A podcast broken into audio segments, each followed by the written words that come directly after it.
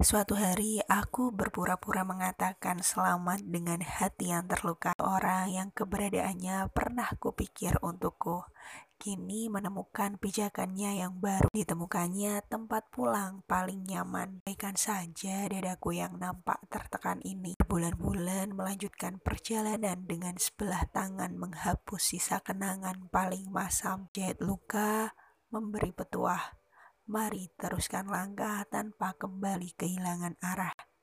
Tatap ke depan, kuatkan mental.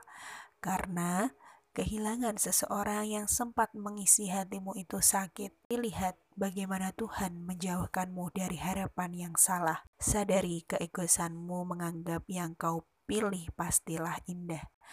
Sekarang relakan ya biarkan Tuhan memberi ganti paling baik dari seseorang yang selalu kau paksakan.